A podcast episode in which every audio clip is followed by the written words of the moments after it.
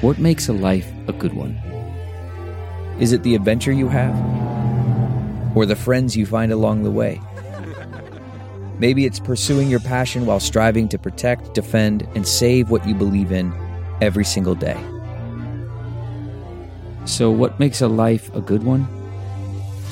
In the Coast Guard, we think it's all of the above and more. But you'll have to find out for yourself. Visit gocoastguard.com to learn more.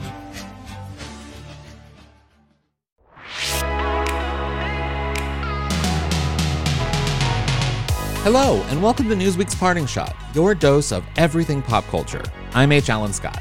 On today's episode, I'll be chatting with legendary writer and director John Waters. I mean, do I even need to say that where you know him from? Because he's John Waters. Yeah. But just in case, he's the mastermind behind such films as Pink Flamingos, Female Trouble, Hairspray, and my personal favorite, and is apparently, I learned in our chat, Serial Mom. He's also the writer of books like Carsick, Role Models, and now his very first work of fiction, Liarmouth, a feel bad romance. We talked about that and, of course, so much more. I mean, literally everything under the sun. It's a great chat. So go on, grab a snack because I'll be right back.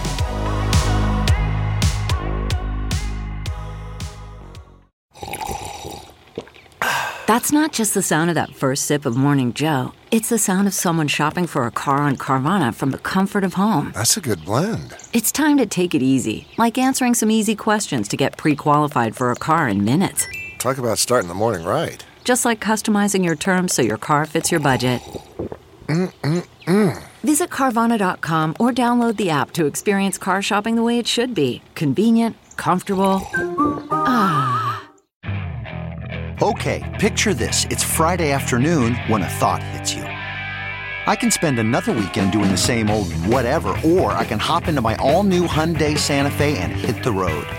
With available H track, all wheel drive, and three row seating, my whole family can head deep into the wild.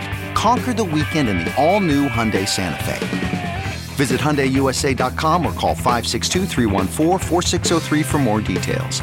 Hyundai, there's joy in every journey. If I had to pick one director, just one, that had an insane influence on my upbringing, that director would be John Waters. The first John Waters film that I ever saw was Hairspray, and it just blew me away. It was campy and funny and weird and, well, everything that I was and frankly still am today. His work influenced me so much that I begged, and I'm using that word incredibly literally, begged my stepmother to let me go audition for Crybaby because we lived in Baltimore where, you know, the film was being shot. But my stepmom had watched some of his earlier work, like Pink Flamingos, and absolutely forbid me from auditioning for it, which, frankly, I am still bitter about to this day.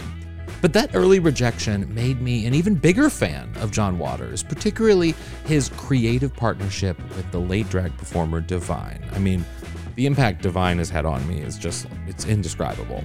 But I think Waters' appeal to this day, just in general, is that he's shocking, sure, but he's also funny and he's direct, and more than anything else, he's truly an original. He proves all of this and so much more with his new book, Liarmouth, a feel bad romance. It's his first work of fiction, which frankly surprised me. It's about Marcia Sprinkle, a professional suitcase thief. Yes, you heard me right, a professional suitcase thief who is seemingly hated by everybody until one day when someone comes into her life and forces her to look at things a little bit differently. But not like you're probably thinking, because this is a John Waters novel and nothing will ever go the way you think it's going to go. well, John, thank you so much for doing this. I really, really appreciate it. I've been a huge fan of yours for years, but I bet you hear that from people all the time. Well, but I've gotten Newsweek. I've had a subscription probably since for 40 years. You can check. That I mean, that's that's better. That's a better compliment than I just gave then. Because you actually pay for yours. I guess I am paying for your my fandom for you too, because I do own many of your movies.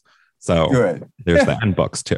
Um, I loved, I loved, loved, loved the new book. And I have to admit, I I don't know why, because I've read your I've read your nonfiction work, but I just had assumed you had done fiction before, but this is your first novel, which kind of blew me away. Like, what inspired you Well, to but write? think of it though. All the movies are fiction. You know, Yeah. I've written 15 movies. Yeah. That's- so they were all stories that I thought up. And I, I actually think that Marcia Sprinkle could hang out with uh, many of the feminine heroines from my movies. They could all get along.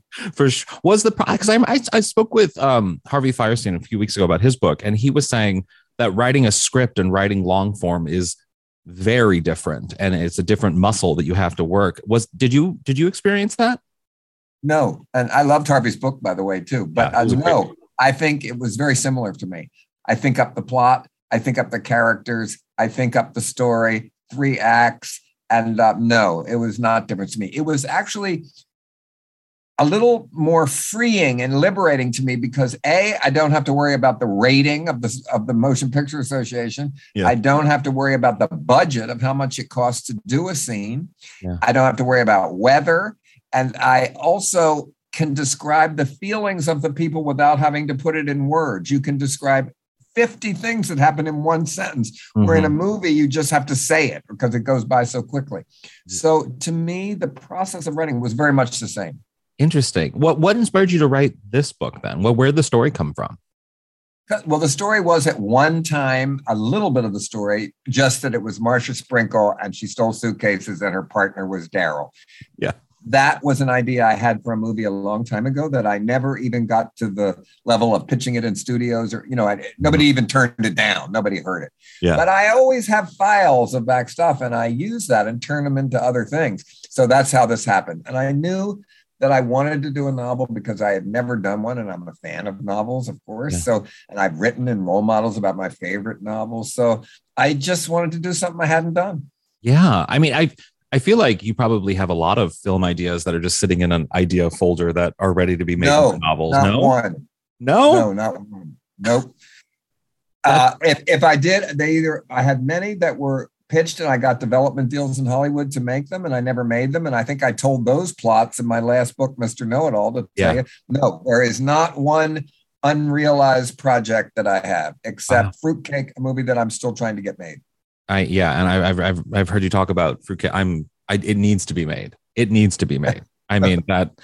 Oh, but this one, I I even just in the description, a suitcase thief is so funny. Is so weirdly specific. Uh, for a career choice for a character, and Well, it's funny until they steal your suitcase. yeah, true, true. How did you come up? Where did that idea? Did that happen in life? Did you? I mean, how did you get the idea? I know. So I met one person that once that told me his girlfriend. He found she had suitcases in the attic and she had stolen them, and uh, so that idea. But then I also was traveled a lot with my friend Pat Moran, and Mhm. we were in an airport going up the escalator, leaving, and this man comes chasing after, her, and she accidentally did pick the wrong suitcase because they all do look alike. yeah. So I, that gave me the idea how easy it would be to do it. And I'm always scandalized that they don't check the tags anymore. Before 9 11, they always did. They, there was someone standing there when you walked away from the carousel, they looked at your bag and your check number on your thing. They nowhere in the world do they do that anymore. I had a suitcase once that I don't know if it was stolen or the airline lost it, Delta lost it, but it was I was moving from LA to New York and in New York I tried to get my bag and it was gone and it had a copy of uh, Jennifer Lewis's Jackie's Back, a DVD copy of that that Uh-huh. I was obsessed with, and I'm still pissed to this day that I have not gotten that piece of luggage back. It probably was stolen. Someone really wanted Jennifer Lewis Jackie's back or something. I don't Well, know. I had a bottle of a jar of La Mer stolen out of my suitcase Oh. when it was checked.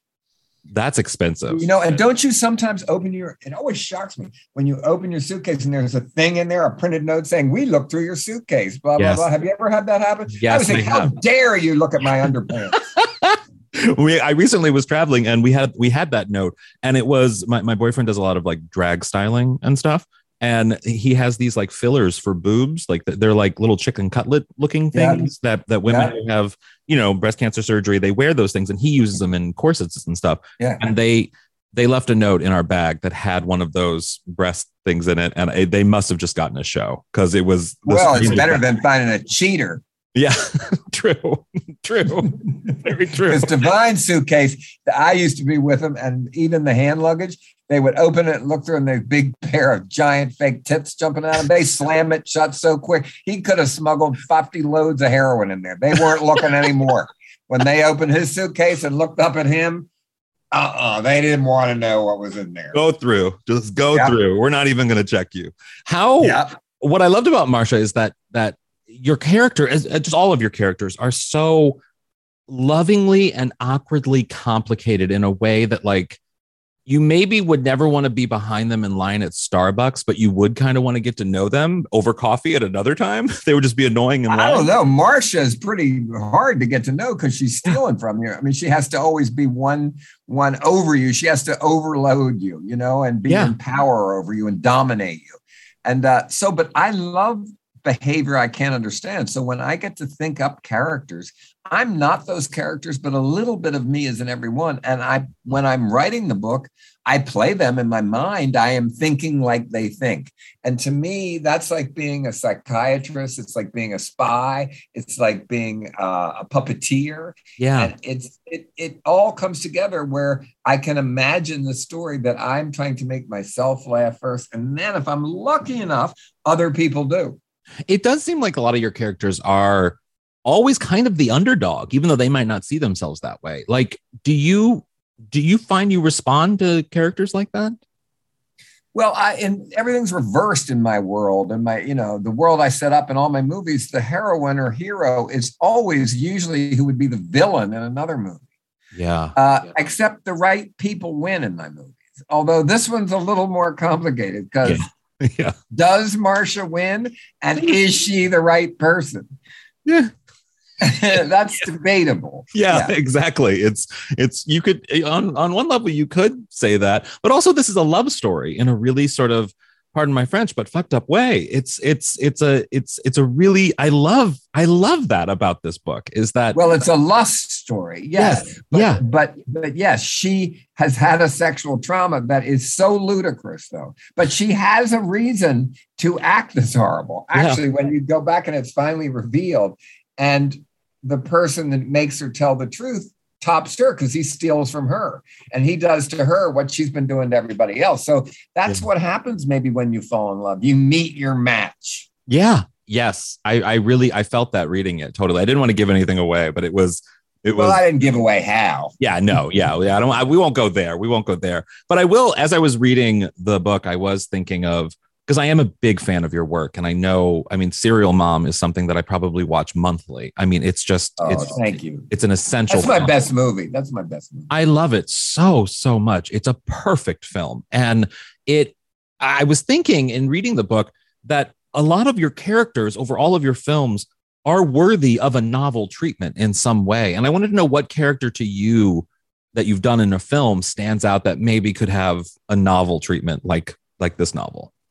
Well, I'm not. I'm not like Quentin Tarantino, who was brilliantly when he did the novelization of the last Yes. movie he did, like a Yeah. cheap paperback. Because I collect novelizations of movies, the Yeah. most despised genre there is, and the most uncollectible genre there is. I have so many obscure great ones.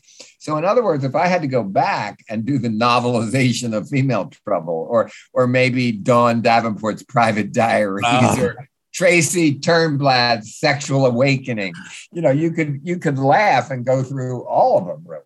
I would die to hear I mean, I just that would that would actually probably kill me. It it does. I mean, the novelization of films that is such a specific thing to collect. I collect the Murder She Wrote books. I, I don't because mm-hmm. they're horrible, but they're it's it's it's ridiculous to read them because it was just a show and that it is a incredibly popular genre.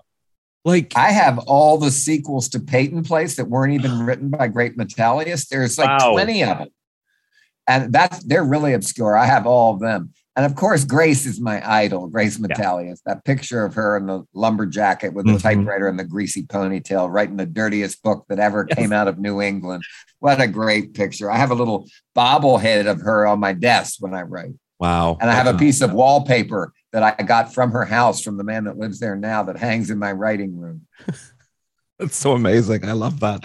Well, I in reading the book, it it is. It, I mean, because you are a filmmaker, and so it makes sense that in reading the book, it is very cinematic. And I think anyone people can't take you away from the novel because you are so much of your work. You, I see you in your work, and in uh, what I wonder is like the films that you made before, like a Pink Flamingo, Serial Mom.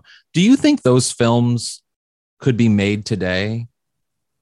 Well, that's a good question. I mean, with political correctness and sensitivity editors and my favorite intimacy coaches, mm-hmm. um, it would be a challenge for the intimacy coach on uh, some of the scenes. Yeah. But um, I, I think they weirdly could, but it would have to be a young person that came up. But you're right; it would be distributed a completely different way. It would be seen a completely different way. So it would be the opposite of everything how Pink Flamingos came out, going to one city at a time, opening it at midnight, one day a week, going to two weeks. It took us two years to go around the country into the cities Pink Flamingos played and open and nurse each one in each city. Yeah. Today it would, you know, would come out instantly on the art house circuit. And if it didn't make money, it would be gone. The same way, though, it's so different with a book now. This yeah. book, no matter what you think of it, hate it or love it, in the 50s, I would be arrested for this book. Yeah. You'd go to jail for this book. And uh, it's so amazing to see um, that that it's the opposite today. I mean, even my movies are, you know, Criterion's putting out Pink Flamingos. Yeah. Multiple Maniacs showed on HBO Plus. How could that be? I asked the question. How could that be? So, yeah. so I, I love the idea of all my characters, Marsha's always saying, How could this be? Like, how could Uber drivers rate the customer? How yeah. could that be? Yeah. So there's the, the things that make Marsha insane would not make other people insane but she yeah. has she's very she's very opinionated and she's very uh stringent she doesn't like art or music or anything because it takes away from her yeah and and she hates her own body she hates instinct she hates anything she has to do. And so do I. I resent that I have to take a shit every day. I know it's really it's an it's a, an annoyance, really. It is. It's, a, it's really yeah. a disgusting thing that you have to do once a day. And Marsha has eliminated that by only eating high wheat crackers that pellets shoot at. It, she reminded me, I have to say, in reading it, I'm a big fan of daytime TV, and, and it's a real guilty pleasure of mine. But and is it still good daytime? TV? No, it's not. It's horrible. It's absolutely horrible. But I still can't stop watching horrible. it. Yeah, it's no, no, it's not good horrible. It's, it's no longer funny horrible. Um, although I will say, The View, and in reading the book, I, I Marsha reminds me of a younger Joy Behar. well, I've met her before. She's interviewed me before. I'd love to go on The View with this book. Yeah, it would be great, wouldn't it? They should bring you on and talk about Analingus Festival.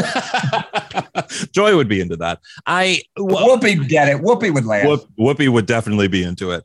Um, the, you brought up the intimacy coach, and it was it. I recently did a show on the sort of rise of male nudity in television and and the use of intimacy coaches on sets on new yeah. sets. What I mean, I can't even imagine an, what an intimacy coach would do on Pink Flamingos. Like I, or even on a Dirty Shame, where all the extras had to make out with strangers for hours. And in Crybaby, the scene where they're all French kissing, we that took six hours to shoot of them. Take one, they're all French kissing with strangers they didn't even know.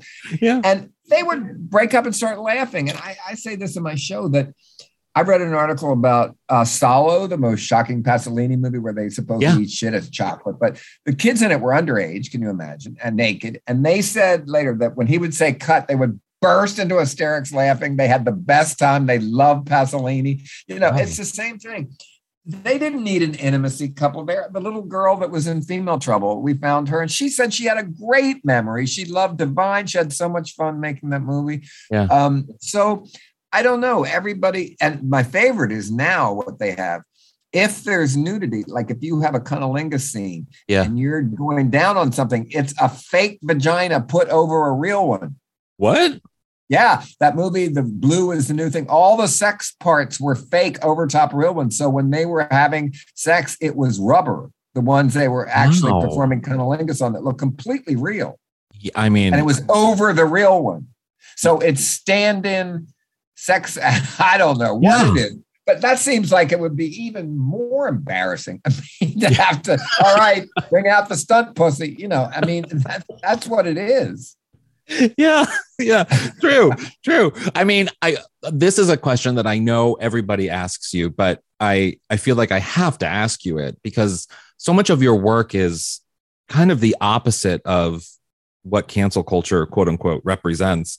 I i mean how do you think if your films came out today would you be worried about camp being canceled quote unquote Here's the thing I make fun of the rules in the outsider world, the society that I live in, no matter if it was hippies, hippie culture and politically correct culture are weirdly the same. There were rules, and I made fun of those rules then. yeah But I'm making fun of the rules that I live in. And actually, I don't hate them. I think most of the political correct stuff is right to a point, but the way they go about it is they don't make fun of themselves. The one thing that generation's missing, if you make fun of yourself, and I always did, even this book is called A Feel Bad Romance. I'm making fun of writing a novel, even though I'm very serious about it. So, um, would it come out today? It's hard to imagine. Um, I think it could. I think, I think, uh, if it's surprising enough and enough young people discover it and like it, Yeah. it will override that. It will because it's joyous. It is doesn't make people feel bad.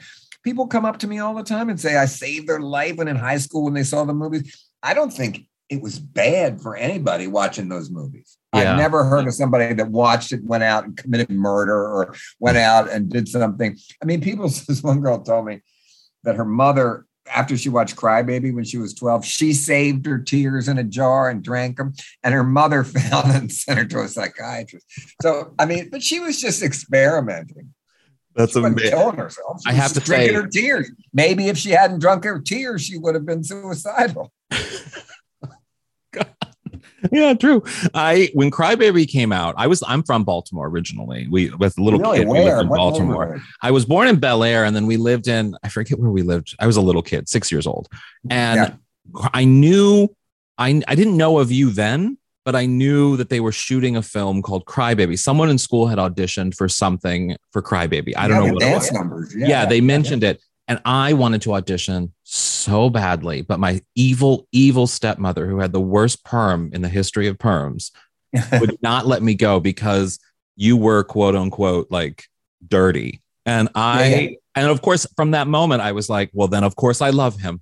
He is my favorite. oh, thank you. I remember those auditions, and it was kids, and they all came. That's how we did Hairspray too. It was all mm-hmm. even in Crybaby, the scenes where Johnny Depp is dancing in the prison. All that's not real choreo. I mean, it's choreographed, but these were extras. They were just dancers. They weren't professional dancers or anything. Yeah. They were kids that came in and tried out for it, and we, you know, it was great to have it. It was that's what made it so authentic. I think. So it this year is the 50th anniversary of Pink Flamingos, which is Yes. kind of insane to think about. And considering how much of a cult classic it was and how much of an underground film in a lot of ways it, it was when it first came out and you know people kind of even even myself as a teenager trying to watch it i had to watch it in secret so that my family didn't know you know what i mean it was it was that kind of film and now just last year it was added to the national film registry in the library of congress as being culturally historically and uh, aesthetically significant how how did and you react to that? Criterion's putting it out too. Criterion's putting Yeah. out a beautiful deluxe version. Um, it is the ultimate wonderful irony, but I accept it with great flattery. Yeah. And I'm amazed myself. I was completely amazed when the National Registry thing happened. But wow, how things have changed and what better sense of humor we all have. Yeah. And how more accepting everybody is, people in power, than they used to be when I grew up in the 50s, which was the most unaccepting time ever. So Yeah. to me, it's all progress. It's all progress. Yeah. Well, my last question for you is a couple of me and my friend group, we of course, you know, are big fans of yours. And you had done an interview, I forget where, but you had mentioned your favorite one of your favorite websites is a website that uh, basically rates the interior decorating or de- interior decoration. Oh, that's a like, fun. nude- What's that called? Uh, it's all nude people in their Yeah. house. It talks about their furniture. Yeah. What is that called? It's still on. It's still on. Yeah, yeah, yeah. I was looking. I was looking for it Is it recently. lust for it's interior lust for I think I have so. I can find it. Yeah, I'll Yeah. look it up. I'll look it up. But you had mentioned that, and it has become an obsession of my friend group to to talk about normal nudes and how this website it does it lampoons it in such a fabulous way. What what is it about normal nudes that is so funny to you, and what is it about this website? Well, what is- shocks me and those people that are showing their self nude, aroused in their houses They're not doing that to be funny or to make fun of it. They think they look good and their house looks good. But why would they do that? Don't they have jobs? What do people say, look at this? That's Bill that works in the receiving department. What is he doing? Look at that. Is he crazy? Those pictures never go away either. So I'm just amazed. I guess people are a lot freer than I am because I can't imagine sending in a nude picture of myself sitting in my living room, Yeah. uh, you know, and and not think that it might cause trouble somewhere where your relative, somebody would see it. Is Yeah. everybody that liberated today? Oh, isn't that nice? He did that. He looks good. He's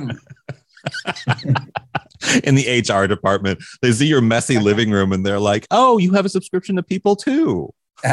yeah, I mean, yeah. Or I love that furniture. You like? And no one's looking at the furniture. I mean, the furniture is usually really horrible too. Yeah. that's the other thing. Anyone that does it seems to have really bad taste in interior decoration. Maybe there's a It looks- correlation there. Who they knows? usually look like the set of polyester. You know, kind of Mediterranean furniture and hideous. Yeah, It's so true. Well, John, thank you so much for taking the time to do this. I really Well, love the thank book. you. Thank you so much. What's your favorite John Waters film?